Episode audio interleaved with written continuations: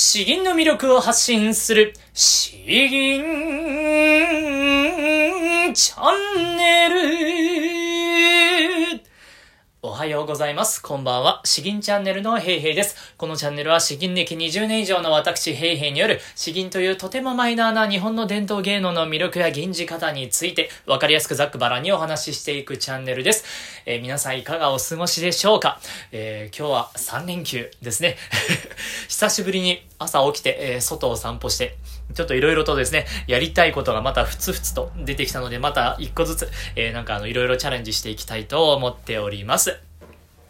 さて、えー今日、お話しする内容はですね、だんだんネタ切れしてきて、どういうふうに話そうかいろいろ悩んではいるんですけれども、えーこれだということですね。えーこれですね、どういうふうにテーマにしようかな。えー声は出す前に全て決まっている。えーまあそんな感じに話そうかなと思います。えー声をまあ形にする。声を出す前に実は、えーどんないい声が出るのかどうかというのは、まああのすでに決まっていると、そういうお話にしたいと思います。まあこれあのどういうことかというとですね、えまあ、やはり声っていうものはなかなかその目に見える、目に見えないものだと思うんですよ。なので実際に声、声に出しながら、出しながら音程を調整したり、えーまああの、発音とか発声とかを意識したりしていくかと思うんですけれども、実はですね、こういうふうに聞こえる状態の声にしなくても、むしろそのする前から、まあ大体もう準備はほとんど決まってるんですよと、体制は決まっていると言った方がいいのかな、えー、というお話です。まああの、その理由はですね、二つあります、二つ。一つ目は、人間、意識、できていないものは、できないということですね、意識できていないものはできない。そして二つ目は、準備できていないものはいいものが出せないという、もう至極真っ当な話になっていきます。これをちょっと深掘りしていきたいと思います。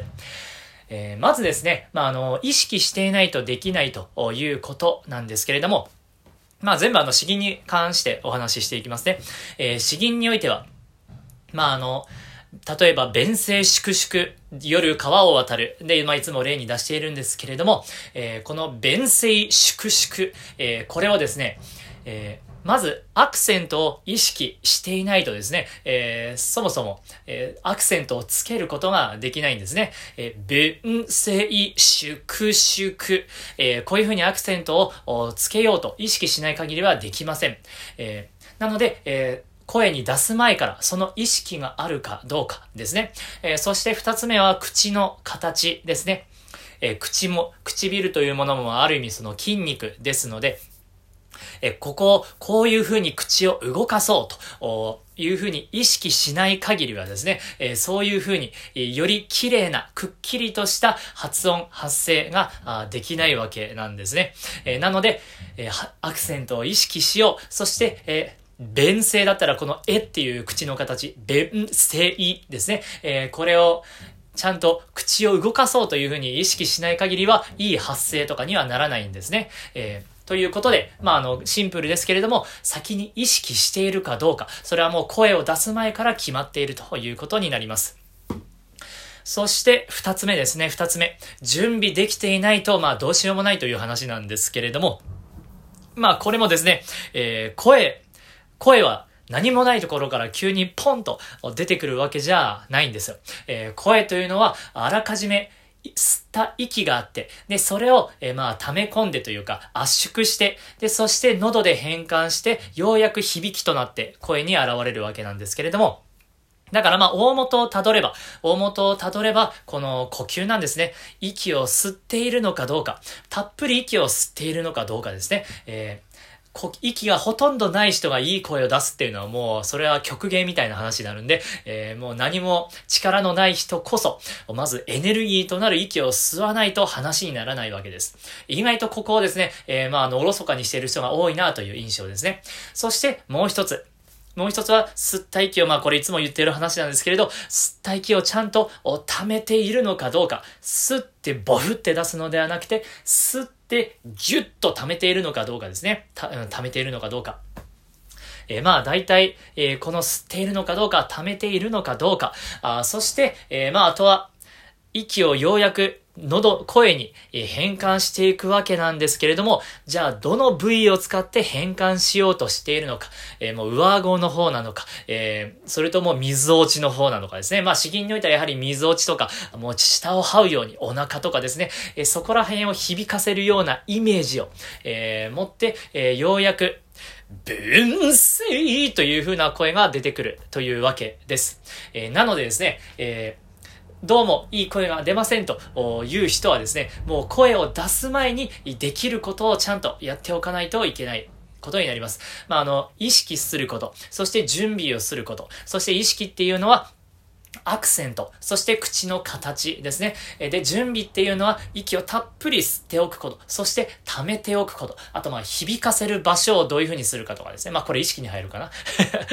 えー、ということになります。えー、なので、まああの、吟じながら、声に出しながら調整するというよりも、声を出す前に、声を出す前にしっかりとでき、やるべきこと、意識すべきことをやっておいて、えー、それでも十分に形が整った上で発生するということですね。えー、そこをやれば、やはりあの、上手い人っていうのは、声に出す前からもうすでに、あ、この人はいい声を出しそうだな、みたいな、そういう佇まいが見えてくると言われています。僕も先生から言われてました。上手い人は、もうその場に立っただけで、すでにもう上手いんだっていうふうに言ってましたね。えー、まあ本当にその境地は相当だと思います。それにまあ立ち振る舞い、えー、姿勢とかもあるとは思うんですけれども、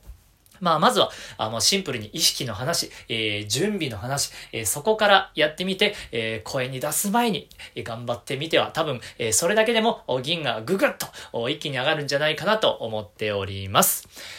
よし、えー、ちょっと休み中なんでですね、あの、とりあえず朝に、これからともう一本収録して、えー、奥さんの実家に行って、えー、子供の世話をして、えー、もう多分、デレデレになる気がするんですけれども やると思います。よし、えー、じゃあ後半ですね。後半一つ銀を吟じていきたいと思います。最近ですね、ちょっとあの、漫画にハマっておりまして、えー、これがですね、えー、逃げ上手の若君という漫画、ジャンプでやっている漫画なんですけれど、えー、これ、北条時行が、えー、まあ、ひたすら逃げながら、えー、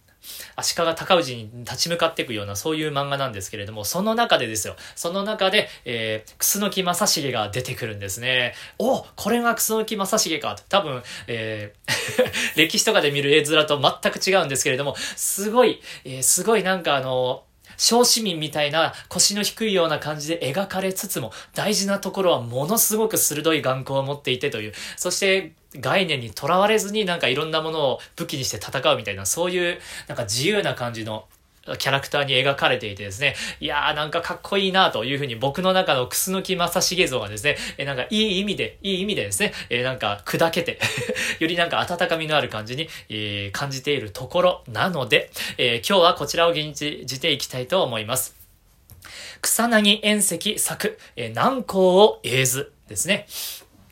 まああの、こういうのばっかり吟じてるともう昔の偉人がものすごく全てが完璧超人みたいな感じにはなっちゃうはするんですけれど、まあだからこそ、えー、漫画とかで人間味を感じながらあ吟じるのもきっと面白いんじゃないかなと思っております。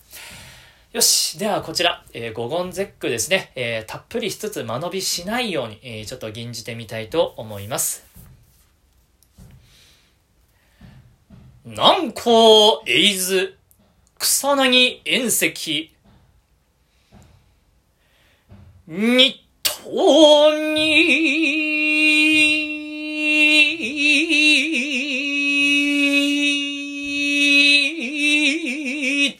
成人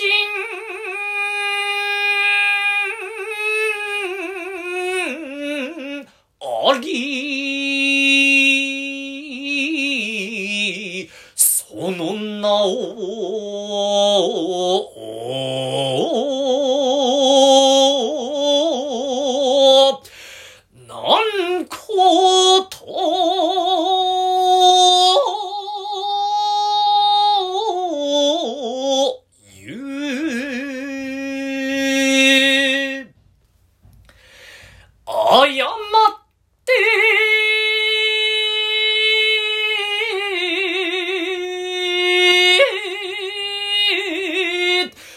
短のように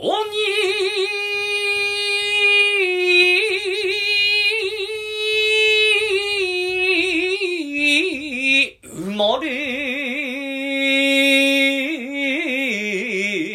剣をひっさげて